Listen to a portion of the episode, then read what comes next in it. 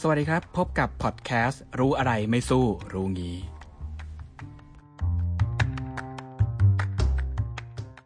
สวัสดีค่ะวันนี้นะคะ อยู่กับพิมพ์และทางดรโจ๊กนะคะ จิตติพลค่ะ สวัสดีครับ ค่ะวันนี้นะคะเราจะมาคุยกันค่ะเกี่ยวกับการลงทุนในสัปดาห์ที่ผ่านมาค่ะ สัปดาห์ที่ผ่านมาเนี่ยก็ต้องบอกว่าหลายตลาดเอ่อร้อนๆหนาวๆนะครับ แต่ว่าพอร์ตการลงทุนรู้งี้ของเราเนี่ยแน่นอนว่ากำไรแล้วกำไรเยอะแน่นอนครับ โอเคค่ะ งั้นเราเริ่มกันที่ตลาดแรกกันก่อนเลยดีไหมคะดรโจ๊กได้เลยครับน้องพิมพ์ ได้ค่ะ งั้นเริ่มขอเริ่มที่ตัวตลาดเงินละกันค่ะ ตลาดเงินเนี่ยสัปดาห์ที่แล้วน้องพิมพ์ได้ซื้ออะไรไปหรือเปล่าได้ซื้อเงินสกุลเงินไหนไปไหม ไม่เลยค่ะดรไม่ได้จะไปโจ๊กเที่ยวไหนเลยใช่นะครับค่ะหลายคนที่อยู่ในตลาดเงินเนี่ยผมต้องบอกเลยว่าเงินไม่ได้สำคัญแต่ทองสำคัญมาก สัปดาห์ที่ผ่านมาเนี่ยทองอย่างเดียวนะครับ portfolio รู้งี้ของเราเนี่ยซื้อทองไปแล้วก็ขายสกุลเงินเอ่อลาตินอเมริกาสกุลเงินหนึ่งคือ Brazilian Real นะครับเทียบกับเงินบาทเนี่ยได้ตังค์จากการซื้อทองนะครับบวกขึ้นมา 4.2%ขณะเดียวกันนะครับก็เอ่อได้กำไรจากการ short Brazilian Real อีก 0.8%รวมแล้วพอร์ต เงินของเราเนี่ยบวกขึ้นมา 5%จากสัปดาห์ก่อนนะครับภาพรวมหลักๆเนี่ยผมก็ยังเชื่อว่าเอ่อตลาดยังซื้อขายอยู่ในธีมของการลดดอกเบี้ยนะครับแล้วก็เอ่อยังซื้อขายอยู่ในความกังวลของเศรษฐกิจที่ชะลอตัวครับอืมรู้อะไรไม่สู้รู้งี้จริง ๆ นะคะ ดรโจ๊ก อันนี้ถ้ารู้งี้เนี่ย รับรองรวยว่าเล่นเละแล้วแค่ค่าเงิน เอาไปก่อนแล้ว5%ยังไม่จบมา ได้ค่ะ เรามาต่อกันที่ตลาดที่สองค่ะ พูดถึงตลาดบอลหน่อยได้ไหมคะ ตลาดบอลเนี่ยในสัปดาห์ที่ผ่านมา portfolio รู้งี้ของเรานะครับ ก็ด้วยความฉลาดเริ่มต้นมาก็คือขาย short ทำกำไร REIT ไทยก่อนเลยนะครับกองทุนอสังหาริมทรัพย์ของไทยเนี่ยในฝั่งของ income เนี่ยเราขายทิ้งนะครับแล้วก็ได้กำไรจากการ short REIT เนี่ย 1.8%ขณะเดียวกันฝั่งซื้อนะครับ เราก็มองเห็นโอกาสก็เลยวิ่งเข้าไปซื้อกองทุนตราสารหนี้ของฝั่งลาตินอเมริกาที่เป็นดอลลาร์นะครับ ซึ่งก็ได้ผลตอบแทนมา 0.6%โดยรวมแล้วจากการลงทุนในฝั่งของ income เนี่ย ได้ตังมาทั้งหมดอีก 2.4%ครับน้องพิมพ์นี่รวมกันสองตลาดนี่ก็เยอะแล้วนะคะ ชัดเจนว่า 2 ตลาดเนี่ยจุดเด่นของตลาดบอลรอบนี้ก็คือเออการลดดอกเบี้ยนะครับยังเป็นภาพเดิมๆอยู่ว่าเออบอลยิวของในฝั่งลาตินอเมริกาเนี่ยไม่ว่าจะเป็นเม็กซิโก ชิลี บราซิล 3 ตัวเนี่ยลงมาประมาณ 6-10 basis point นะครับเอ่อเพราะว่าภาพรวมตลาดเนี่ยดูเหมือนจะปิดรับความเสี่ยงมากขึ้นนะครับค่ะแต่นักลงทุนเนี่ยก็พยายามจะกระจายความเสี่ยงไปใน สิ่งที่ให้ผลตอบแทนดีขึ้น ซึ่งก็ถือว่าอ่าบวกค่อนข้างดี แล้วก็เป็นทิศทางที่เรียกว่าตรงกับที่เราคาดไว้ในสัปดาห์ก่อนด้วยซ้ำครับ ค่ะ ทีนี้งั้นเรามาตลาดสุดท้ายกันดีกว่าค่ะ ตลาดหุ้นนะคะ หุ้นนี่แน่นอนเป็นความผันผวนที่ผมต้องบอกเลยว่ามีทั้งยากแล้วก็มีทั้งง่ายนะครับ แต่ว่าเรามองไว้ก่อนแล้วตามสไตล์ portfolio รู้งี้ของเรานะครับ คิดว่า short อะไรดีน้องพิมพ์ short หุ้นไทยก่อน หุ้นไทยก่อนเลยแน่นอนครับ หุ้นไทยเนี่ยเป็นตัว short ของเราเลยหลักๆนะครับ เราก็ funding จากหุ้นไทยมาก่อนได้ 2.8%นะครับอ่าขายตั้งแต่ต้นสัปดาห์ค่ะ ปิดสัปดาห์ได้ตังค์มาก่อนเกือบ 3%ขณะเดียวกันก็ไปซื้อหุ้นจีนนะครับได้กลับมาอีก 3.9%โดยรวมแล้วได้ 4.7%นะครับเรียกว่าportfolio รู้งี้ของเราเปิด episode แรกมาอย่างสวยงามนะครับด้วยบวกสัปดาห์เดียว 11.1%นะครับเฮ้ตบมือกันหน่อย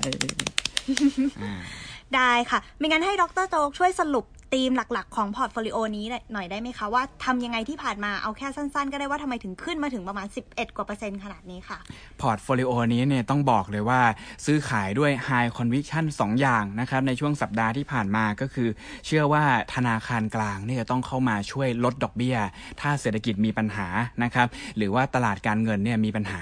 เห็นได้ชัดเลยว่าการลงทุนที่เกี่ยวข้องกับการลดดอกเบี้ยเนี่ยปรับตัวขึ้นทั้งหมด อย่างแรกเลยก็คือทองคำแน่นอนนะครับ อย่างที่ 2 เลยก็คือหุ้นจีน ซึ่งก็ต้องบอกว่าเป็นที่ที่มีคนตายจากไวรัสโคโรนามากที่สุด แต่กลายเป็นว่าหุ้นขึ้นมากที่สุดนะครับ ก็มาจากนโยบายการเงินที่มีโอกาสผ่อนคลายนั่นเอง เช่นเดียวกันนะครับ High Conviction ของเราก็ทำให้เอ่อ Emerging Market ละตินอเมริกาบอลของเราเนี่ยปรับตัวบวกขึ้น ในขณะเดียวกันนะครับก็ยังมีความเสี่ยงอยู่ธีมที่ 2 ก็ชัดเจนว่าเศรษฐกิจคงชะลอตัวนะครับโดยเฉพาะอย่างยิ่งเศรษฐกิจจีนหลายคนบอกว่ารอนโยบายการค้าอ่าการเจรจาการค้าเฟสสองผมบอกเลยว่าเฟสสองที่ต้องเจอเจอโควิด 19เฟสสก่อนแน่นอนนะครับ ตรงนี้ทุกคนกังวลมากๆ แล้วก็ยังพุทเดอร์มันนี่นะครับ แปะไว้ที่เรียกว่าสินทรัพย์ที่ดูจะมีความปลอดภัยมากกว่าหุ้นแล้วก็บอลอย่างสินทรัพย์ทางเลือกอย่างทองนะครับ ก็ได้รับความนิยมมากขึ้น ขณะเดียวกันนะครับ ถ้าเรากลับไปดูก็จะสังเกตเห็นว่าการลงทุนโดยเฉพาะอย่างยิ่งในฝั่งของไทย หรือว่า emerging market เนี่ยได้รับผลกระทบจากการชะลอตัวของเศรษฐกิจจีนทั้งหมดเลยครับ ได้ค่ะ ทีนี้ค่ะเรามาลองดูกันดีกว่าค่ะว่าอาทิตย์หน้าเนี่ยจะมีอะไรบ้าง วันจันทร์นะคะ จะมีตัวเลขนำเข้าส่งออกของทางกรมศุลนะคะ ซึ่งตัวเลขเนี่ยคาดว่าจะติดลบทั้งคู่เลย ซึ่งจะส่งผลให้ประเทศไทยเนี่ยขาดดุลการค้า ซึ่งถือว่าเป็นการขาดดุลรอบแรกในรอบ 9 เดือนเลยนะคะ เหนื่อยนะครับเนี่ย ใช่ค่ะ ต่อมาค่ะวันอังคารหน้านะคะ จะมีการออกตัวเลขดัชนีความเชื่อมั่นของผู้บริโภคของทางสหรัฐค่ะ ซึ่งทางตลาดเนี่ยคาดว่าจะเพิ่มขึ้นเรื่อยๆ และคิดว่าจะแตะจุดสูงสุดเดิมนะคะ อยู่ที่ 142 ซึ่งจะเท่ากับตอนสมัยตอน .com crisis ค่ะ โอ้โห เรียกว่าสหรัฐนี่หนังคนละม้วนนะครับ ทุกคนเสียความมั่นใจกันอยู่จากซอมบี้นะครับ ตอนนี้อเมริกาเนี่ยขึ้นไปจะไปเป็น .com แล้วนะครับ ค่ะ ต่อมานะคะวันพุธก็จะมีดัชนีภาคการผลิตของประเทศไทยค่ะ ซึ่งตอนนี้เนี่ยลงติดต่อกันมา 5 เดือนแล้วค่ะสำหรับเดือนอาทิตย์หน้าเนี่ยค่ะ เราก็คาดว่ามันน่าจะลงต่ออีก มกราคมเดือนที่6นะครับค่ะ อืมต่อมานะคะวันพฤหัสก็จะมีทางตัวเลขของ GDP ของทางสหรัฐนะคะ ซึ่งเราคาดการว่าจะอยู่ที่ 2.2%ค่ะ นอกจากนี้นะคะยังมีผู้ขอรับสวัสดิการการว่างงานใหม่ ซึ่งคาดว่าจะอยู่ที่ประมาณ 210,000 คนค่ะ ในสัปดาห์ที่ผ่านมานะคะของสหรัฐ ต่อมาค่ะก็คือจะมีการประการประชุมของธนาคารเกาหลีค่ะ ซึ่งเราต้องมาจับตาดูกันนะคะ ว่าเขาจะลดอัตราดอกเบี้ยหรือไม่ ในเลเวลปัจจุบันเนี่ยตอนนี้ดอกเบี้ยเกาหลีเนี่ยอยู่ที่ 1.25%นะคะ เราต้องมาจับตาดูกัน ซึ่งก็เหมือนเราเมื่อตอนเดือนที่แล้วนะครับ สุดท้ายก็มีโอกาสที่จะลดดอกเบี้ยเหมือนกันนะครับ ใช่ค่ะ ถ้าจาก3ธีมเอ่อแล้วก็เหตุการณ์ทั้งหมดที่เราเจอกันไปในสัปดาห์ก่อน แล้วก็เหตุการณ์ที่เรากำลังจะต้องเจอในสัปดาห์หน้าเนี่ย ผมเชื่อว่าธีมหลักแน่นอนนะครับในสัปดาห์ที่จะถึงเนี่ยเชื่อว่าเรื่องลดดอกเบี้ยยังคงเป็นเรื่องหลักที่ตลาดจับตาแน่นอนนะครับเศรษฐกิจจีนมีโอกาสชะลอตัวต่อ แล้วก็มีโอกาสที่จะดึง emerging market sentiment ให้แย่ลง แต่เรื่องที่3เนี่ยถ้าฟังจากน้องพริมเพิ่มนะครับผมเชื่อว่าจุดที่นักลงทุนควรจะจับตามากขึ้นก็คือค่าเงินดอลลาร์นะครับเพราะว่าสังเกตเลยว่าฝั่งสหรัฐอเมริกาเนี่ยความเชื่อมั่นสูงมาก ในขณะเดียวกันก็มีการรายงานตัวเลข GDP ไตรมาส 4 ซึ่งไตรมาส 4 เนี่ยบอกตรงๆนะครับ 2.2%เนี่ยมากกว่าประเทศไทยนะ ประเทศไทยรายงานออกมา 1.6 นะครับ ก็ถือว่าตรงนี้เป็นจุดที่ทำให้ค่าเงินดอลลาร์เนี่ยแข็งแกร่งมากกว่าทุกสกุลเงินอื่นๆ ตอนนี้เงินดอลลาร์อินเด็กซ์เนี่ยอยู่ที่ระดับประมาณ 99.7 ซึ่งก็สูงที่สุดนับตั้งแต่ปีเดือน 9 ปี 2017 นะครับ ตรงนี้เนี่ยผมเชื่อว่าถ้าเราลองไป track ดูจริง ๆ จะเห็นว่าค่าเงินดอลลาร์กับ